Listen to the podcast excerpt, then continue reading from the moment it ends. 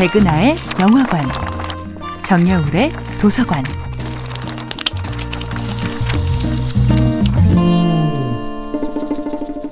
안녕하세요. 여러분과 아름답고 풍요로운 책 이야기를 나누고 있는 작가 정여울입니다. 이번 주에 만나고 있는 작품은 셰익스피어의 베니스의 상인입니다.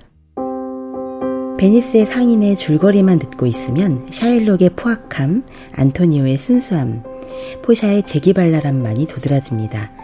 하지만 자세히 읽어보면 샤일록의 억울함, 안토니오의 이중성, 포샤의 은밀한 인종차별이 새록새록 드러납니다. 과연 이들을 둘러싼 증오와 복수의 파노라마는 어느 한쪽의 일방적인 잘못으로 시작된 것일까요? 안토니오는 그게 초반부터 자신의 우울증을 호소합니다.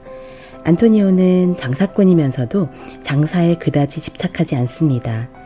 샤일록이 적극적인 분노로 자신의 감정을 표현한다면 안토니오는 고요한 냉소와 우울한 무관심으로 사물을 바라봅니다. 샤일록은 안토니오가 자신에게 돈을 빌리러 오자마자 그동안 쌓아왔던 분노를 한꺼번에 쏟아내지요. 그런데 안토니오의 반응은 매우 냉소적입니다.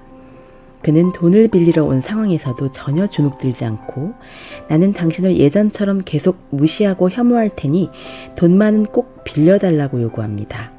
난 앞으로도 그렇게 당신에게 욕을 하고 침을 뱉고 발길로 차고 하겠소. 이 돈을 빌려주더라도 행여 친구에게 빌려준 거라고 생각하지 마오. 친구끼리 누가 돈을 꿔주고 이자를 받는 예가 있단 말이오. 그러니 원수한테 돈을 빌려줬다고 생각하시오. 그래야 내가 돈을 갚지 못하면 당신도 떳떳하게 위약금을 청구할 수 있을 테니까요. 이때 샤일록의 눈길이 섬광처럼 번뜩입니다. 샤일록은 돈을 구워주기 위해 사용증서를 쓸어 가자고 말하면서 안토니오에게 잔인한 제안을 합니다. 그 말은 너무 현실성이 없기에 안토니오에게도 마치 장난처럼 들립니다. 안토니오는 자신이 이 돈을 갚지 못할 정도로 곤경에 빠질 것이라고는 아예 상상도 하지 못한 것이지요.